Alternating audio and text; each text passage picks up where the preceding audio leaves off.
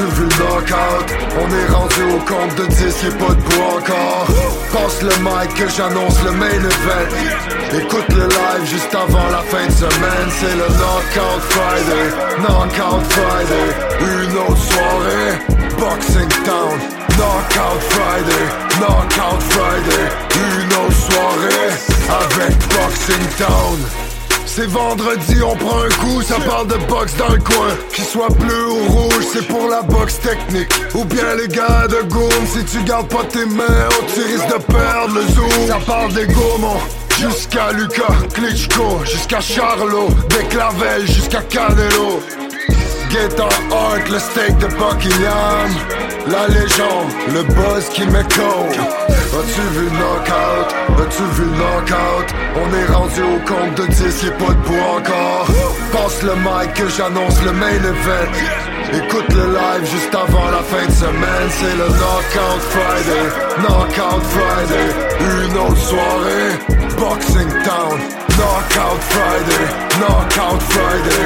Une autre soirée avec Boxing Town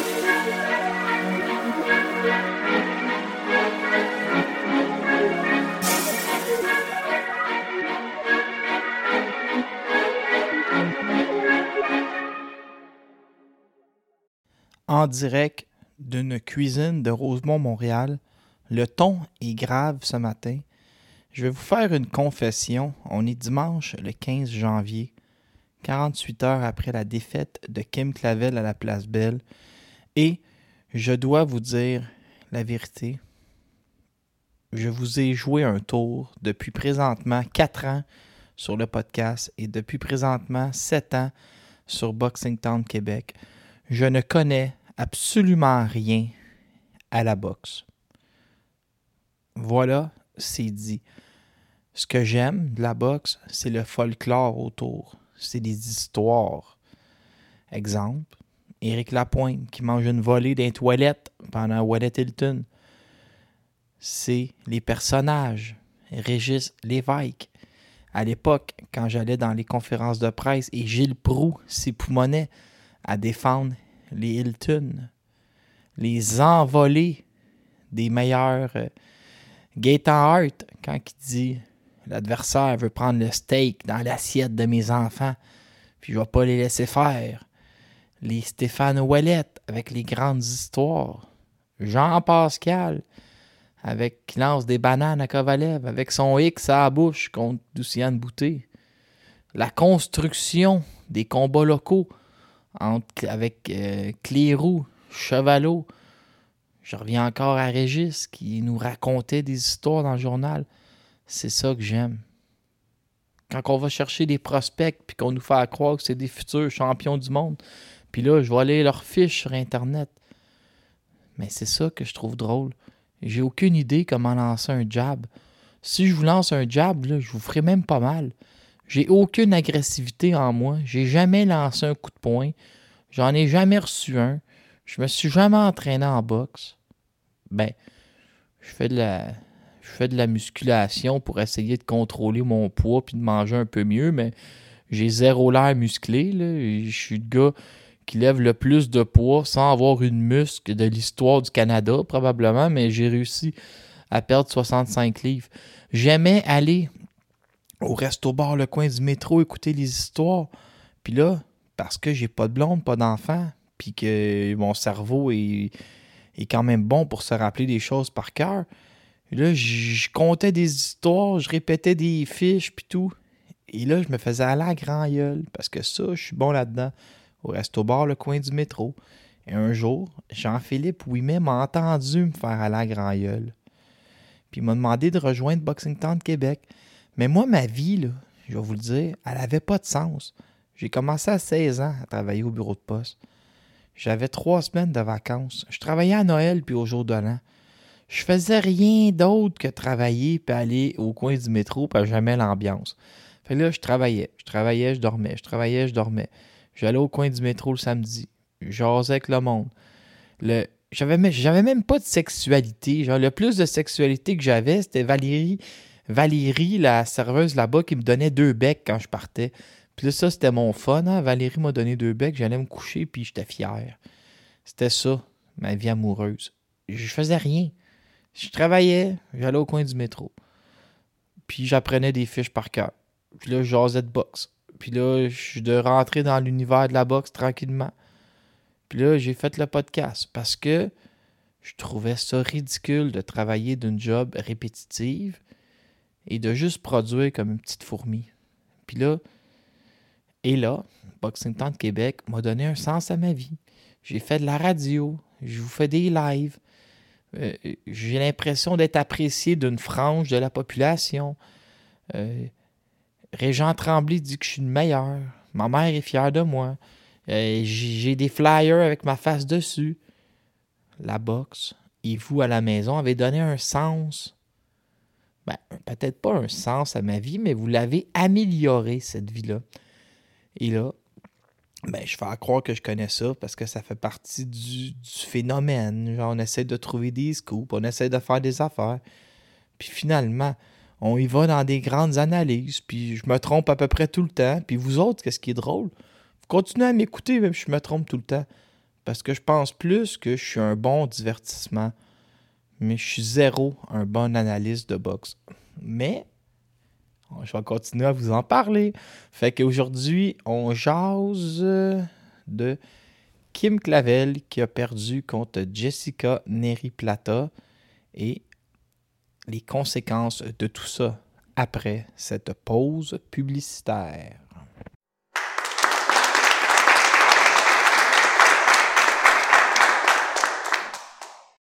Ouais, je me suis imaginé qu'après une, intro si émouvante, vous étiez en train d'applaudir à la maison.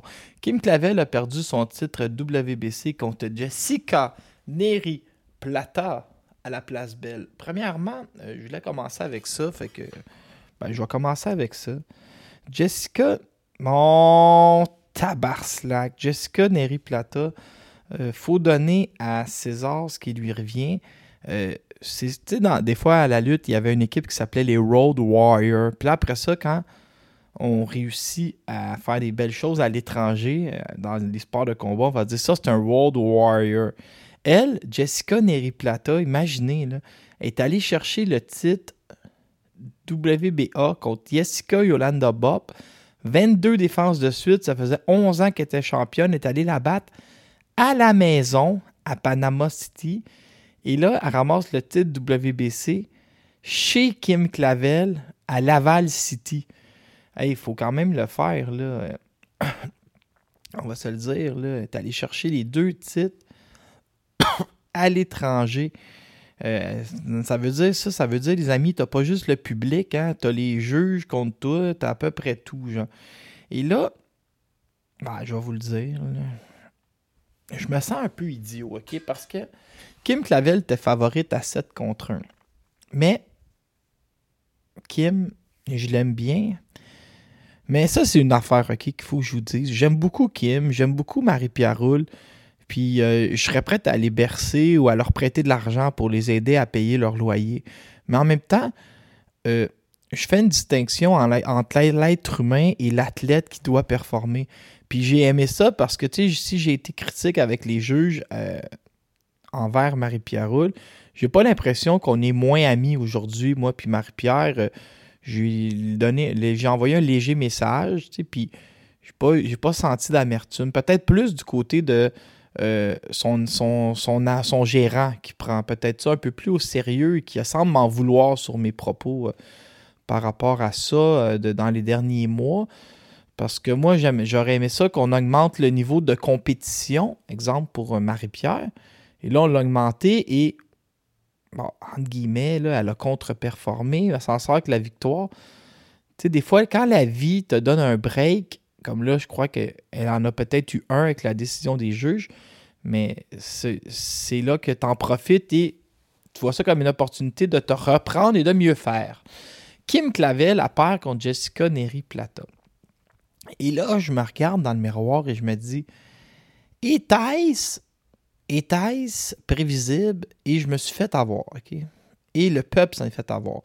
Parce que si euh, j'y vais froidement, Kim Clavel n'est pas allée aux Jeux olympiques. Euh, elle n'arrivait pas à détrôner Mandy Bougeot. faut comprendre qu'il y avait seulement trois divisions de poids chez les femmes et que Kim n'était pas à l'aise dans la division de Mandy Bougeot. Mandy Bougeot était comme naturel dans cette division-là. Kim devait aller rejoindre Bougeot, mais ça passait pas. Elle ne gagnait pas. Fait qu'en partant, on a une fille qui n'est pas allée aux Jeux Olympiques. On a une fille qui ne euh, pouvait pas vaincre Mandy Bougeot, qui n'a qui pas été championne du monde amateur. Ça ne veut pas dire qu'elle boxait pas à un très haut niveau, mais c'est pas, exemple, Arthur Beterbiev ou Christian Billy. Puis c'est pas euh, Alexander Ruzik. Puis c'est pas Cathy Taylor ou Clarissa Shields. Vous comprenez, là. Elle peut être à un très haut niveau sans être Clarissa Shields. Et là, elle arrive au Québec, il faut le dire, là, elle est magnifique. Les gens, euh, les médias aiment le beau monde. Comme je le sais, je suis très beau. Fait que là, Kim, elle s'installe, fait sa petite affaire, profite un peu de la, la machine d'Eye of the Tiger qui investit sur elle, lui paye un, un championnat euh, euh, nord continental. ça va bien. Profite du fait que mais profite du fait. Une profite de l'autre. C'est très positif ce que je veux dire. Elle a un entraîneur qui est une femme. Fait que là, on est beaucoup dans le fait que Daniel Bouchard a perdu son championnat du monde en Argentine. Elle vit ça à travers Kim. On, on peut y aller fort médiatiquement, puis c'est correct, là, ça, sert aux deux, puis c'est magnifique. Mais là, Kim, elle va faire des belles performances. Elle va battre Yenesia Gomez. Mais là, l'erreur, qu'on a toutes faites, puis les parieurs l'ont fait aussi.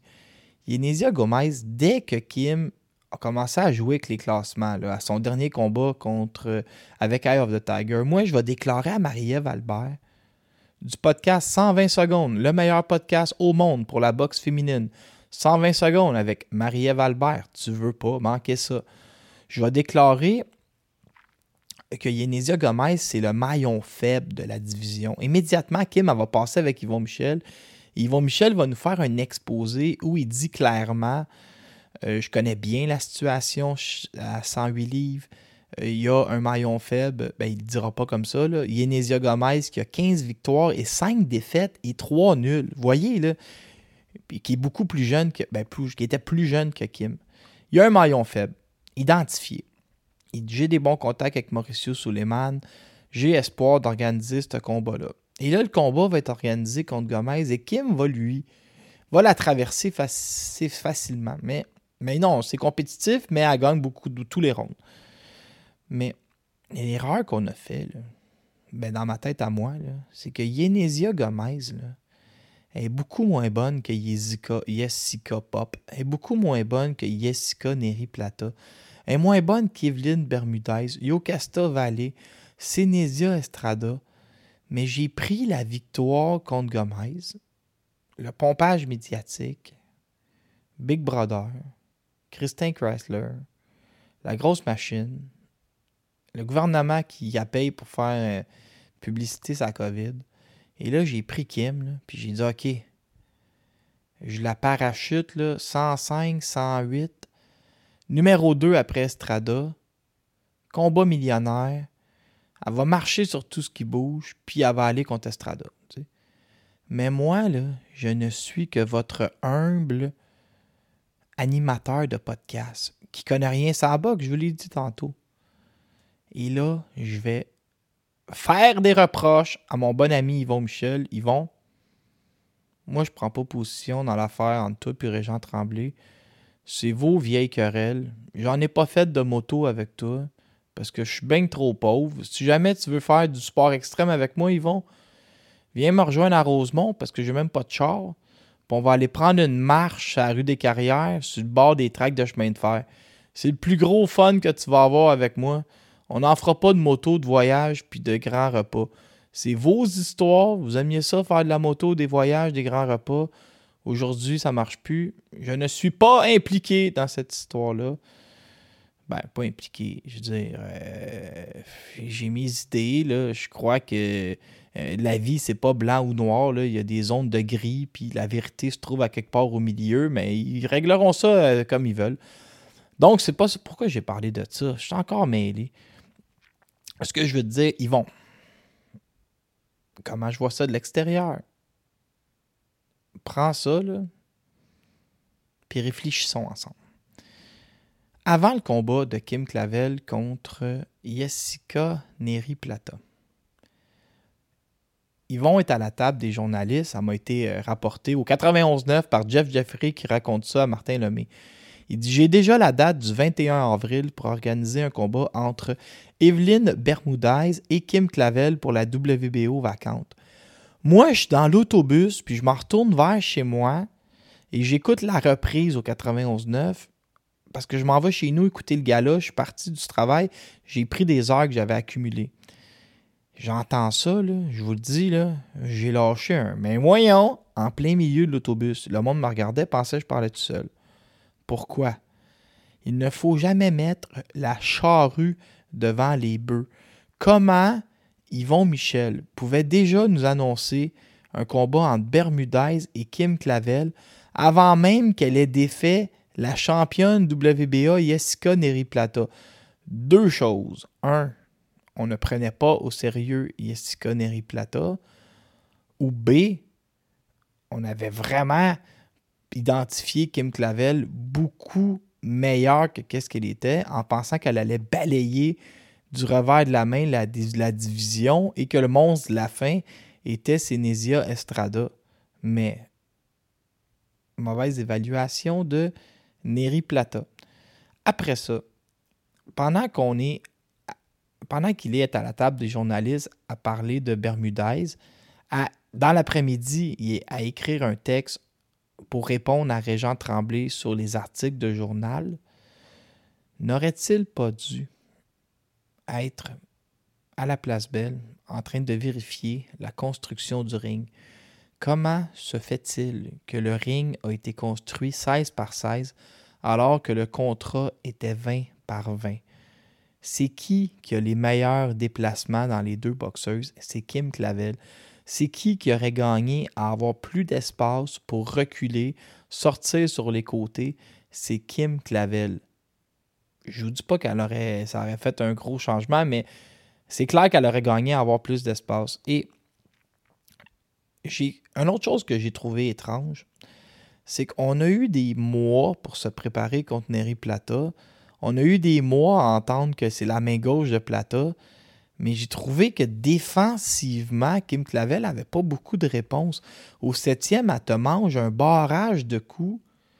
C'était surprenant avec tout le temps qu'on avait eu à se préparer et que c'est vraiment identifié que Kim Clavel, sa force, c'est euh, les déplacements, de sortir sur les côtés.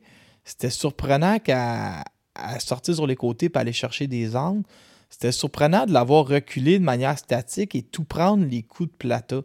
Et c'était surprenant de voir quelqu'un comme Kim, qui a autant de boxe amateur de haut niveau, pas être capable d'être plus efficace défensivement. Puis ça, c'est une affaire que je vais reprocher euh, à ESPN Plus puis à Yvon Michel. Euh, ben, à Yvon Michel, j'ai je reproche à peu près à tout le monde. Euh, on se paye pas qu'on boxe, tu sais. Fait qu'on voit pas les. Moi, j'aime ça voir les stats après les rondes, tu sais. Je trouve que ça rajoute beaucoup. Tu sais, si on avait vu, mettons, je sais pas, moi, Plata réussit 38% de ses coups, puis Kim 27, ça nous donne même une idée de plus. Moi, je suis un peu cartésien, je suis un peu mathématique. J'aurais aimé ça voir le. J'aimerais ça être au courant des nombres de coups lancés, des nombres de coups réussis, d'avoir le, que ce soit découpé entre les coups à la tête et les coups au corps. Mais bref, euh, la décision des juges est juste. Euh, Kim avait la meilleure boxe, mais Plata semblait vraiment avoir beaucoup plus d'impact dans les coups. Il veut, veut pas la boxe. C'est beau les, déplacements, c'est beau le, le centre du ring, c'est beau euh, qui bouge le mieux, mais dans le fond, le gros du sport, c'est qui a atteint le plus solidement et le plus souvent son adversaire. Et ça, je crois que c'est assez clair que c'est euh, Neri Plata.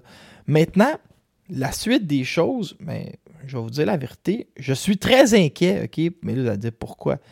Parce que quand Yvon Michel, dans, dans son histoire euh, ben, contemporaine, je vous dirais depuis, euh, depuis 25 ans, à chaque fois qu'il perdait euh, un champion, il y avait de quoi se retourner. Il y avait de quoi. Euh, de quoi se repartir. il pas. Euh, il y avait d'autres boxeurs classés, il y avait d'autres affaires. Là, il se retrouve vraiment. je vais dire ça a paille. C'est ça que j'ai goût de vous dire. Quasiment ça a regarde, là, il fait une entrevue, regardez, il fait une entrevue avec euh, TVA Sport, puis il dit, ah, oh, va falloir retrouver d'autres vedettes. Peut-être même du kickboxing. Parce que là, on dirait que la nouvelle affaire, c'est qu'il essaie de nous pousser John DiBiella, qui est 2-0, un gars de kickboxing. C'est un peu, un peu étrange. Là, tu regardes les autres boxeurs. Euh, Maslow qui a battu Christian Biella, Bielma. Avec il est présentement, il est 18-0, il est 47e au monde. Ben oui, ça peut fonctionner, il y a un fanbase. Mais trouver un meilleur adversaire que le 287e au monde, puis là, il va avoir un petit buzz peut-être. Oui, ça va avec Denis. Mathieu Germain, il, a une longue période d'inactivité. Mais tu sais, Denis n'est pas dans les classements, c'est ça mon point. Il ne sera pas champion dans les 18 prochains mois. Mathieu Germain, ben, vous n'étiez pas capable de nous mentionner un adversaire à un mois de la date du 9 euh, février. J'ai hâte de voir, mais là, il revient d'une inactivité, il revient de COVID longue. C'est pas quelqu'un qui cogne aux portes du classement. Sébastien Bouchard était présent au gala euh, vendredi il dit au monde Mais je comprends pas pourquoi je me bats pas. J'ai faim, j'ai goût de manger clôture. Je devrais être en sous de Jean-Pascal en avril. Bon, OK. Mais voyez, Basran, il euh, n'y a personne qui, qui cogne aux portes du déclassement. Agdeni bat Christian Bielma. Bielma va trois fois au tapis. Euh, grosse performance d'Agdeni. Il nous montre qu'il y a du cardio. Il nous montre qu'il y a beaucoup de boxe. Il nous montre aussi qu'il n'y a peut-être pas la claque pour euh, faire bien du dommage à 140 livres, mais ça serait intéressant de trouver un top 40. Marie-Pierre Roule bat Marisol Moreno. Puis moi, je vais vous le dire, j'avais 6-2 pour Marisol Moreno, mais c'est pas de la faute à Marie-Pierre. Il y a un juge qui donne 8-0. J'ai trouvé que Marie-Pierre n'avait pas grand réponse face au grand bras de, Moreno. Moi, je ramènerais Moreno, ça n'arrivera pas. Le gérant de Marie-Pierre Roule, il, répond aux gens sur Facebook. Sur place, vous auriez beaucoup mieux vu, puis vous seriez d'accord que le 79-73. En même temps, Marie-Pierre Roule, elle, qui avait les meilleurs billets dans le ring, elle répond à Francis Paquin euh, J'espérais m'en sortir que nul, parce qu'elle voyait le combat complètement euh, différemment. Fait que Marie-Pierre, ben écoute, euh, Sébastien Gauthier n'était pas satisfait après le match, Marie-Pierre n'était pas satisfaite premier huit rondes, euh, je ne sais pas trop quoi penser.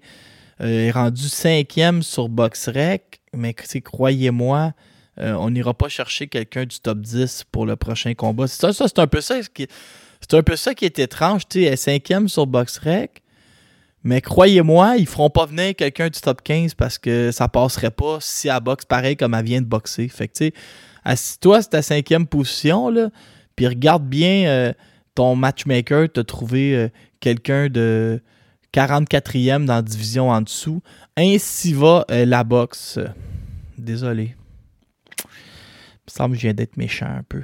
Euh, Caroline Vert, elle, a vraiment fait une grande performance contre Estefania González Franco. Caroline Vert, elle est là pour vrai. Je vous aurais averti. elle vient de battre Franco, qui avait, elle, gagné des rondes contre euh, Léla Baudouin, elle avait gagné deux rondes sur deux cartes de juge. Là, Vert vient d'y passer sur le corps. Je vous l'ai dit, Vert est. Mais Vert est plus petite que, que Léla Baudouin, mais dans, dans le grand organigramme, là, ils, vont avoir des adversaires communs et ils vont avoir sensiblement. Et Caroline Vert est rendue au même point que Léla Baudouin déjà. C'est quelqu'un qui, surtout avec là, la défaite de Kim, euh, Yvon Michel n'a plus de champion du monde. Vous avez vu, Oscar Rivas a perdu son titre. Kim Clavel a perdu son titre. Marie-Ève a perdu son titre.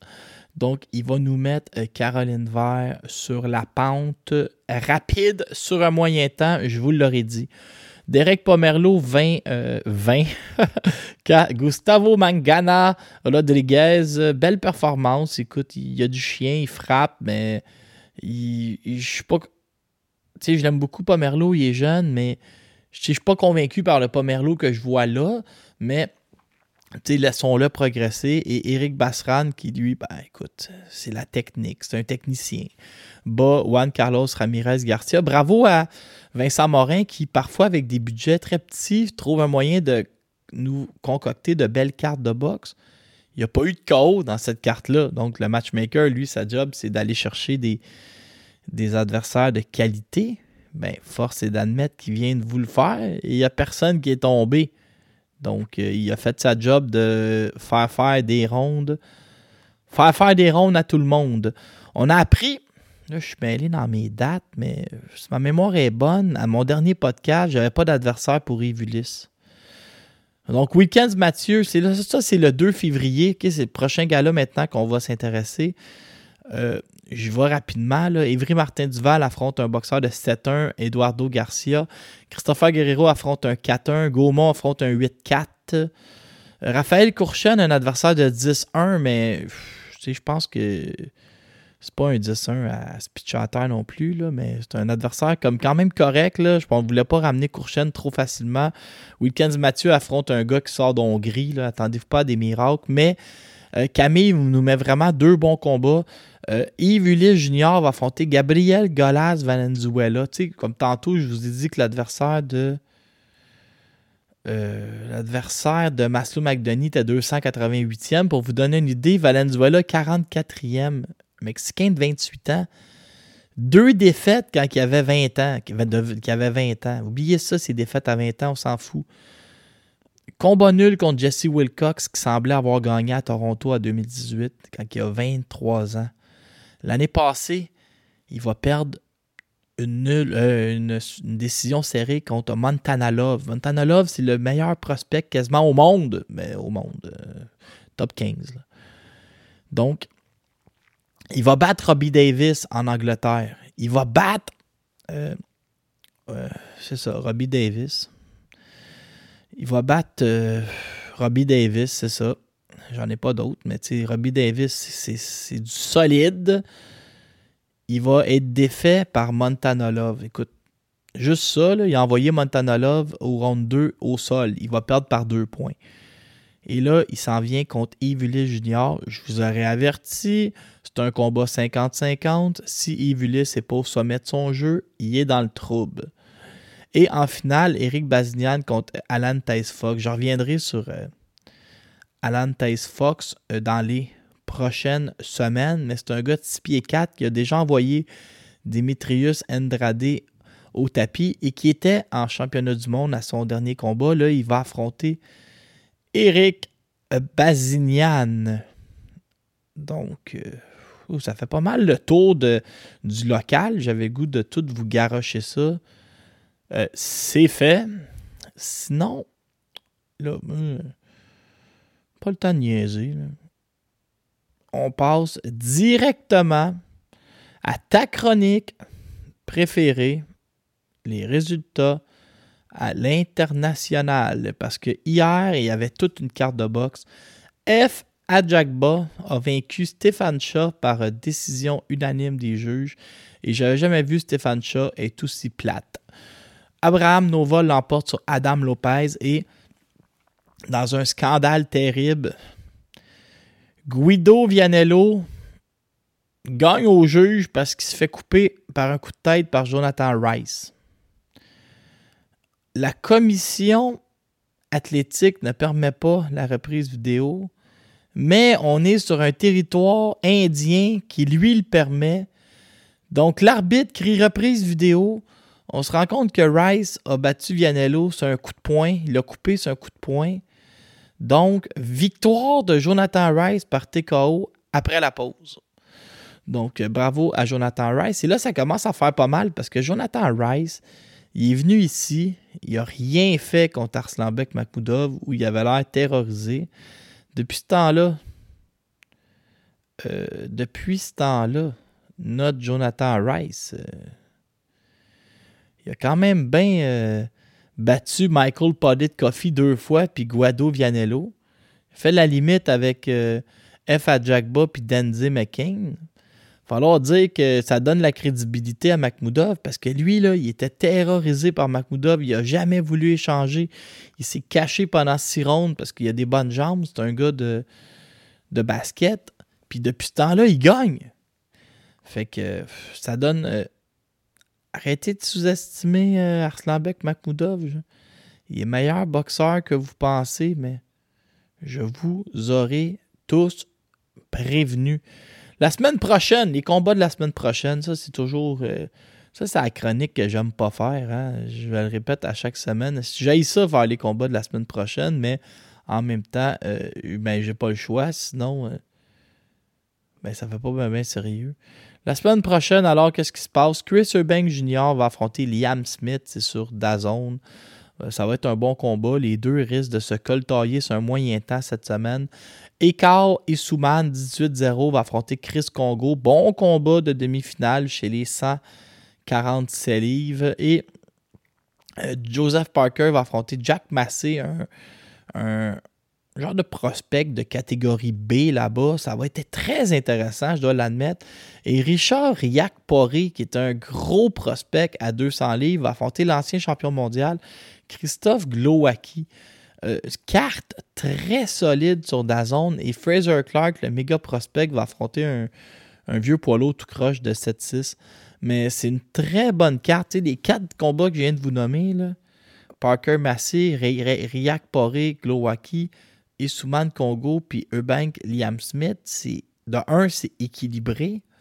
Et de deux, euh, ça va donner tout un spectacle. Solide carte de boxe sur Dazone hey, euh, faites-moi confiance, puis écoutez-la donc, cette carte-là, parce qu'elle va être bonne. Sinon, Berman Steven, euh, lui, la semaine prochaine, va affronter Jonathan Guidry à Miami. Steven qui est rendu à 44 ans. Je sais pas si ça fait pitié, je ne sais pas quoi vous dire. Raphaël Akpegiori qui était supposé affronter Arslanbek Makhmoudov, ça n'a pas fonctionné. Il était supposé se battre dans son pays. Ça n'a pas fonctionné. Il va affronter Dale Long, qui est 7 victoires, 11 défaites. Bravo le clown. T'as as foiré ta chance de te battre sur ESPN Plus pour faire la demi-finale de Antonio Tarver Jr. Grand bien te fasse, Raphaël Akpe euh, tu finiras ça avec une game de basket en soirée. Ça fait le tour de ta chronique, les combats de la semaine prochaine. Et parce que j'ai pas envie de faire de montage, puis que j'ai pas mal à gorge du tout présentement, continuons votre, notre grande chronique, les nouvelles à l'international. Devin Haney et Vasil Lomachenko, attendez-vous à ce qu'on ait une annonce pour le 20 mai prochain. Oscar de la Hoya a, averti le clan de Jorvanta Davis si je n'ai pas de contrat lundi à minuit, il n'y aura pas de combat entre Davis et Ryan Garcia et je vais regarder de l'avant. Donc ça, c'est quand même assez énervant. Derek Chichara a déclaré Tyson Fury et Alexander Usyk, deux boxeurs complètement dénudé de force de frappe. Fernando Vargas Jr. dit que Teofimo Lopez n'a pas besoin de nouvel entraîneur et que son père fait le travail.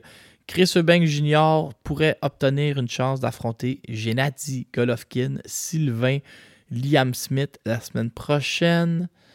Euh, Spence et Crawford maintenant pourraient s'affronter chez les 154 livres plus tard, l'année prochaine. J'ai pas de commentaires. je trouve ça long, pour vrai. On n'arrive jamais à rien. Le premier champion africain euh, poids lourd est décédé, Gerrit Kwedze. Et pour vous dire, euh, je ne le connaissais pas. Son surnom, c'était la main euh, bionique. J'ai trouvé ça quand même le fun comme surnom. Euh, qu'est-ce que j'avais d'autre à vous raconter à l'international? Pas grand-chose finalement. Jaron Ennis veut euh, un combat. Il calcule qu'il en a assez fait pour se mériter un combat contre soit Crawford ou Spence. Il veut venir euh, déranger l'ordre établi. Anthony Joshua aurait choisi d'affronter Dempsey McCain en avril et il serait il va être entraîné par le légendaire Derrick James. Naoya Inoue a abandonné tous ses titres chez les 118 et veut maintenant unifier les 122 livres. Bivol aurait choisi d'affronter Joshua Boiti et après irait directement contre Saul Canelo Alvarez. Et Joshua, s'il ne s'entend pas avec Dempsey McCain, aurait choisi German Franklin. Misère, ça va bien. Méris Bredis va affronter, euh, devrait affronter euh, Derek Chichora. Chichora, lui, euh, il continue. Il dit qu'il fait ça pour mettre de la nourriture sur la table de ses enfants. Retraite pour Rocky Fielding qui avait affronté Canelo. Un gars de 6 pieds 5, je pense. Ou 6 pieds 4. Et Richard Comey contre José Ramirez. Beaucoup de bons combats. On se fait annoncer des, des bons combats. Euh, en gros, euh, le podcast est terminé. Euh, on a vu des, face-à-face aussi entre Beterbiev et Yardé. Ce que je veux finir avec le podcast, vraiment, vous, vous dire qu'est-ce qui va être intéressant de, surveiller dans les prochains mois, c'est dans les prochaines années même, c'est comment Yvon Michel, qui se ramasse avec pas de champion, va se reconstruire parce que le chat Michel a vies et il se refait tout le temps. Il n'y a aucun malheur qui est assez gros pour Yvon Michel. Il trouve toujours moyen de se sortir la tête de l'eau. Là, est-ce que ce sera John DiBiella qui va faire boxer aux deux mois? Est-ce que euh, ce sera Marie-Pierre et Maslow McDonough qui vont être à l'avant-scène? Est-ce qu'il va trouver un moyen de sacrer Kim direct en championnat du monde contre Evelyn Bermudez? Euh, faisant valoir sa notoriété puis en en, réussissant à convaincre la WBO de ramener tout de suite Kim en, championnat du monde. Ce pas des choses qui se sont jamais vues. Est-ce que, moi, c'est mon option préférée, celle-là. Est-ce qu'il va convaincre Marie-Ève de se battre en juin avant sa saison de radio contre Fenke Herman pour un titre vacant de la WBA? Peut-être. Fait que là, imagine imaginez s'il réussit ça. Mais ben, il y a Jean-Pascal en avril. Il y a Marie-Ève Ducaire en juin. c'est pas. Euh, euh, Kim Clavel pourrait affronter Bermudez. Après ça, Kim Clavel. Imaginez revanche contre Neri Plata avec trois ceintures. Ah ouais, la place belle. Tu sais, dans le fond, euh, un alignement des astres et on est reparti du côté de Yvon Michel. Donc, c'était ma chronique. Euh, moi, c'est ce qui m'intéresse de voir comment il va repartir sa compagnie. Maintenant, je vous le dis, euh, on s'est fait surprendre avec Neri Plata. Fait que là, je commence à me dire qu'il faut jouer un peu plus conservateur. Carlos Gongora, c'est du gros calibre. Est-ce qu'il va venir jouer un tour à Christian Billy? Est-ce qu'Atlanta S. Fox va jouer un tour à, à? Est-ce que Gabriel Golas Valenzuela va venir euh, battre Yves Ulysse? On n'est peut-être pas à notre notre dernière surprise, là, je veux dire, euh, euh, là, je vais commencer à regarder plus de vidéos pour être plus analytique parce que visiblement, je peux pas juste regarder BoxRec puis me fier à ce que j'entends parce que là, j'ai l'air d'un fou mes prédictions. Fait que je vous le dis, mettez-vous en mode conservateur et soyons prudents. Il y a de bons adversaires qui s'en viennent et peut-être pas nécessairement de futures balades dans le parc. Merci d'avoir été là. Je vous aime tous personnellement. Et vous pouvez m'écrire en privé. Euh, je vais vous envoyer euh, euh, mes, mes, souhaits pour la bonne année. Et rien d'autre finalement. Fait que merci d'avoir été là et à la prochaine. Richard, j'ai su que tu étais un grand fan de boxe et que tu manquais jamais un combat de Kim Clavel. Comment tu vas t'installer pour le combat? Moi, là, écoute, je vais louer un écran géant à la maison. Je fais venir tous mes amis, de la bière, et puis il va y avoir des ailes de poulet.